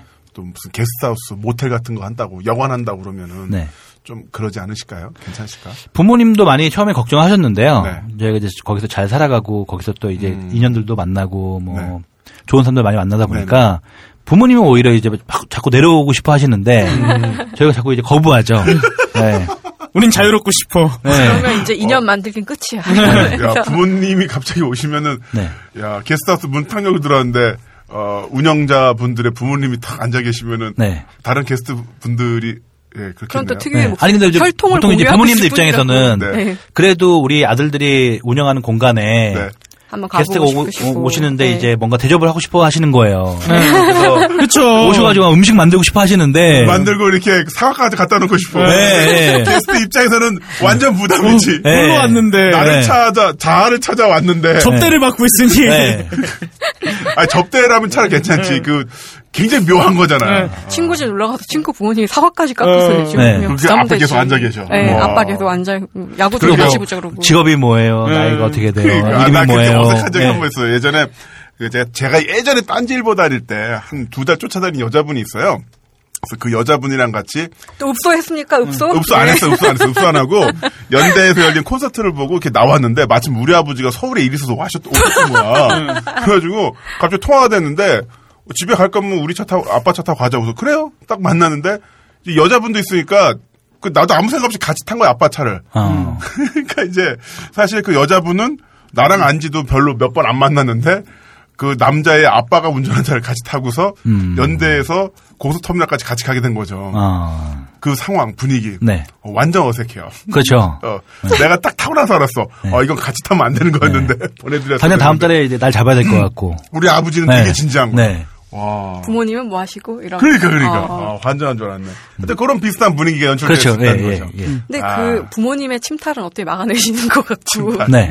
그 센터 오픈하면서 제일 힘들었던 게 어떤 게 있을까요? 제일 힘들었던 거는 이제 저희가 아무래도 사람을 되게 좋아하긴 하는데 네. 매일 매일 많은 분들이 왔다 가시잖아요. 네. 근데 그분들 중에서도 솔직히 말해서 어떻게 보면 가끔 이제 정말 되게 매력 있다. 네. 그러니까 이성을 떠나가지고 동성도 음, 네. 매력 있는 분들이 있는데 그분들하고 항상 이별을 해야 되잖아요. 그게 처음엔 되게 힘들었어요. 네. 왜냐면 아, 정이 많아서. 예, 왜냐면 이, 이분들하고 또 놀고 싶은데 이분들은 가야 되는 거예요. 그러니까 매일매일 이별하는 게 그게 정말 어려워요. 매일 이별하며 살고 있구나. 예, 네. 배경음악 나오고 있습니다. 네. 네. 그만하라고! 네. 아, 되게 로맨틱하다. 근데 지금은 약간 어느 정도 덤덤해졌어요. 네, 덤덤해졌던 것 네. 같아요. 그 어쨌든 네. 같이 형제 또 쪼기 패밀리끼리 일을 하고 있는데 네. 사람 사는 곳이다 보니까 네. 그만큼 뭐 자유로운 시간이 주어진다고 하더라도 네. 갈등 이런 게 또 있지 않을까요? 여기서 솔직히 이야기하시죠. 형이랑 어떤 갈등 이 있습니까? 어, 저는 메강이랑 어떻게 보면 정말 약간 부부 같은 그런 느낌이 좀 있는 것 같아요. 뭐냐면 음. 운영을 하다 보면 사실 갈등이 있을 수도 있죠. 근데 그렇죠. 서로 잘 풀어줘요. 음. 그리고 또 제가 이렇게 읍소하면은 메강이 처음에는 그 읍소 굉- 아니었는데. 네. 굉장히 막 좀 거부하다가 나중에는 이걸 이해를 하고 또 저도 아, 이해를 하고 네. 음. 뭐 그런 경우 되게 많고 또 저희 쪼기 패밀리 같은 경우에는 처음부터 뭔가 어떤 이익을 찾아서 아니면 돈 뭔가 벌려고 여기 예, 온 사람이 목표가 아니니까. 있어서 내려온 분들이 아니다 보니까 되게 자연스럽게 서로 이해를 해주고 그다음 서로 되게 잘 지내는 것 같아요. 음. 단 한 번의 갈등도 없던 것 같고 그래서 어. 저희 운영진들 서로 되게 가- 감사하고 되게 고맙게 생각을 하고 있습니다. 음. 음, 네. 여기서 우리 청취자들도 궁금하실 수 있는 게 스텝 모집은 어떻게 하시는지. 스텝 모드면 저희가 이제 두 달에 한 번씩 이제 스텝을 네. 저희 모셔요. 근데 아. 이제 모시기 전에 저희가 이제 SNS나 아니면 저희 블로그 통해서 공지를 드려요. 네. 네, 그래서 이제 저희와 함께 두달 동안 즐거운 제주도 생활을 하실 분들을 모집하고 있죠. 아, 네. 두 달마다 상시로. 그 쪼기 센터가 운영한 지 이제 2011년에 만들어졌으니까 이제 4년 네. 다 되어 가는데 네.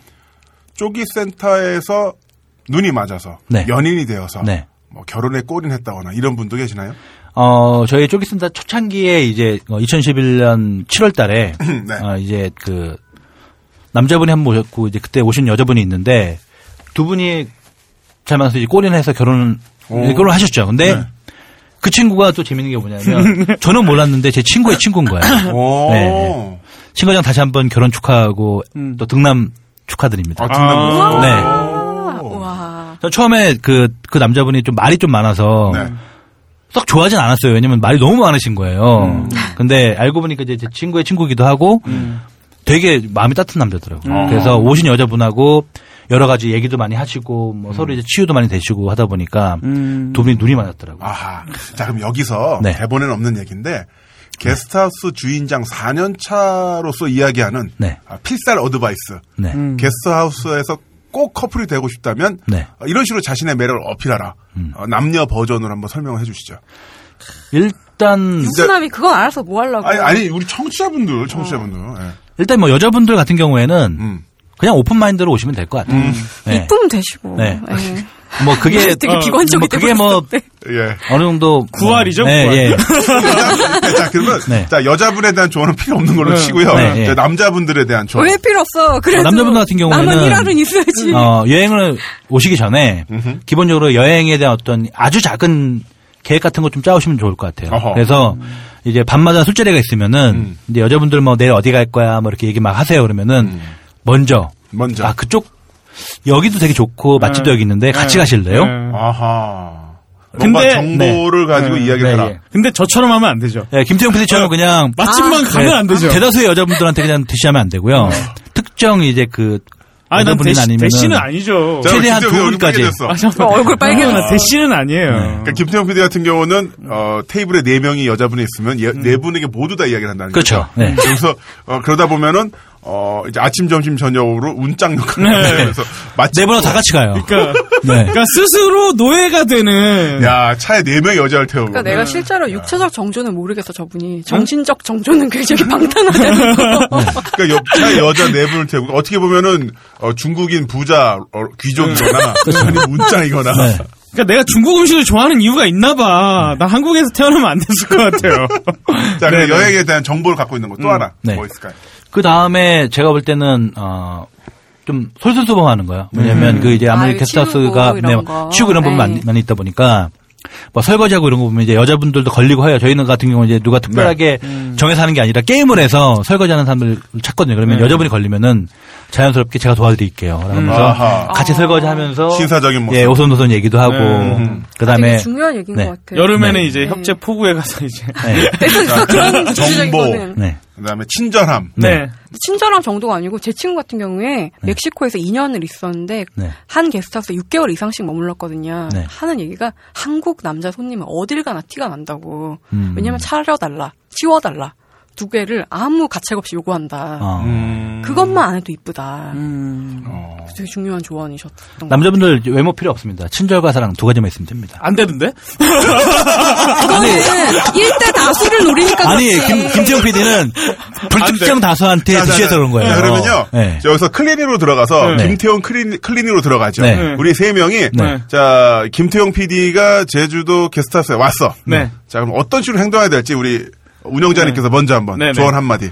김태용에게는 원 포인트 레슨. 네. 어, 김종 PD는 타겟을 정확하게 맞아. 정확하게 정해서 아, 그 타겟만 무조건 공략을 해야 됩니다. 타겟만 공략한다. 네. 네. 아, 스나이핑을 하라. 스나이핑. 아. 네, 네. 그냥 김정 그거 김정 아니야. PD가 그 총수를 그냥 닮아서 네, 목적으로 고정만 문어밭이 경영을 하려는 그래 아까 그런 느낌이 좀 있어요. 문어발. 네. 문화발 경영이 아니라 문화발 도산이죠. 예예예.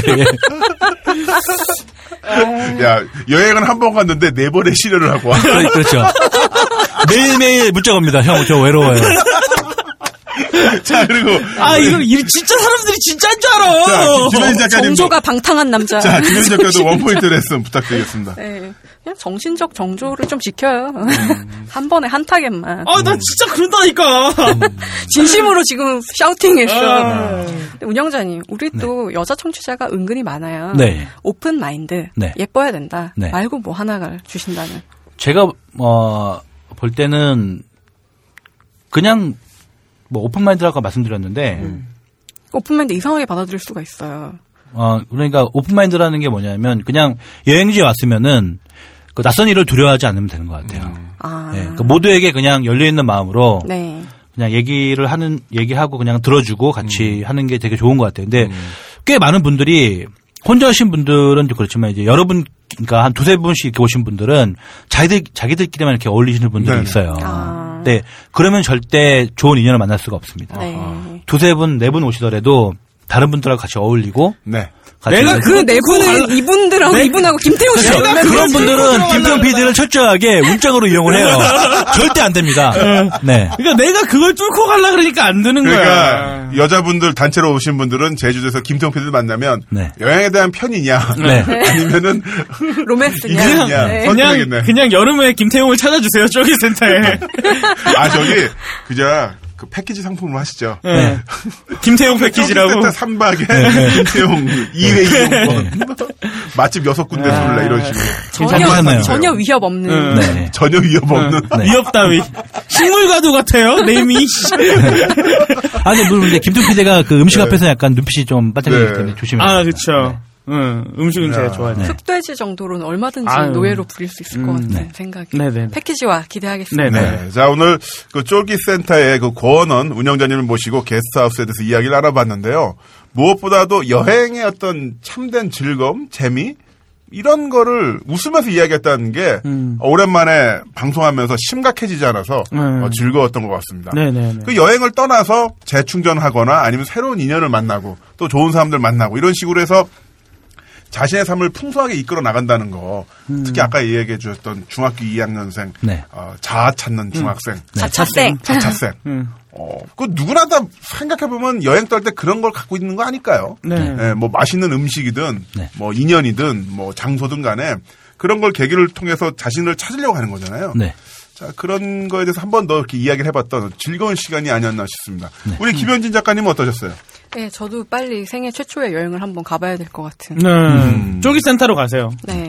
김태용 만나는 거 아니야? 그러니까. 그럼 이제 둘 다 어색해. 둘 다 어색해요. 아무런 인연이 안 되는 거지. 도망가야겠다. 네. 우리 저 김, 아, 저 김태형 PD는 어땠습니까? 아, 저는 뭐, 쫄깃센터를. 이제 가지 마, 쪼기 센터를. 이렇게 좀 옮겨요. 이제 옮겨. 동, 동쪽으로 이제 가봐. 서쪽으로 가, 네. 서쪽으로. 아, 동쪽으로, 아니, 동쪽으로. 제가 동쪽이 약, 아, 야, 야, 이상, 이상하게 생각하실지도 모르는데, 동쪽이 안 맞아요. 음. 약간, 그니까, 하도 서쪽에 그 조용한 게 좋기 때문에, 음. 제주도 가면. 그래서, 전 뭐, 근데 그런 편견을 버리신 것도 좋은 예. 거예요. 네. 동쪽에도 굉장히 그 좋은 그러니까 어. 게스트하우스 많이 있고요. 그쵸, 그쵸, 그쵸. 네. 매력적인 매혹료들이 많이 있는 어, 게스트하우스. 매혹녀. 네. 그니까, 어. 그러니까 저는 동쪽으로 가겠습니다, 매운녀들 네, 때문에. 저는 서쪽으로. 저는 청취자분이 선물한 공주전화 박스 소중하게 네. 품는 솔기센터를 네. 가겠습니다. 우리 고은호 운영자님께서는 뭐 새롭게 계획하고 계시거나 이런 것들도 있나요? 어, 지금 이제 저희가 지금 그 제주도에서 만났던 네. 음. 운- 인연들하고 또 재밌게 서로 만날 수 있는 공간을 만들려고 홍대에도 쫄기센터를 만들었습니다. 네. 그래서 아, 거기는 어떻게 이용할 수 있나요? 거기는 이제 그 게스트하우스에서 그 숙박만 빼고 나머지가 다 있는 공간이라 고 숙박을 생각하시면 빼면 네, 돼요. 뭐가 남아요?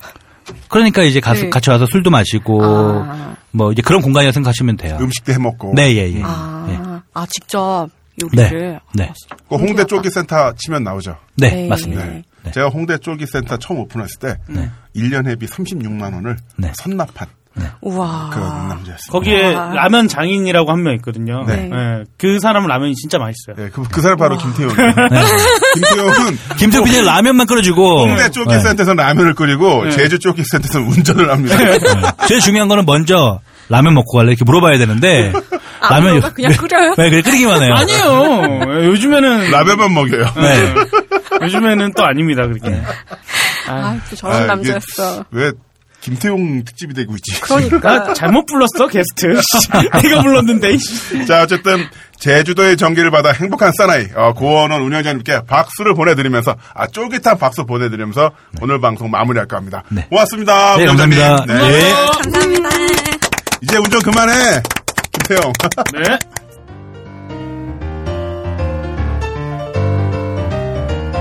하루 동안의 피곤을 풀고 멀리 떨어진 일상에서 미처 생각하지 않았던 것들을 떠올리고 심장을 흥분시키는 아드레날린을 맛보며 나라는 사람에게 이런 점이 있었구나. 바로 게스트하우스에서 느낄 수 있습니다. 단돈 몇만 원으로 게스트하우스의 설렘을 만끽할 수 있도록 과연맨이 여러분들의 여행을 응원합니다.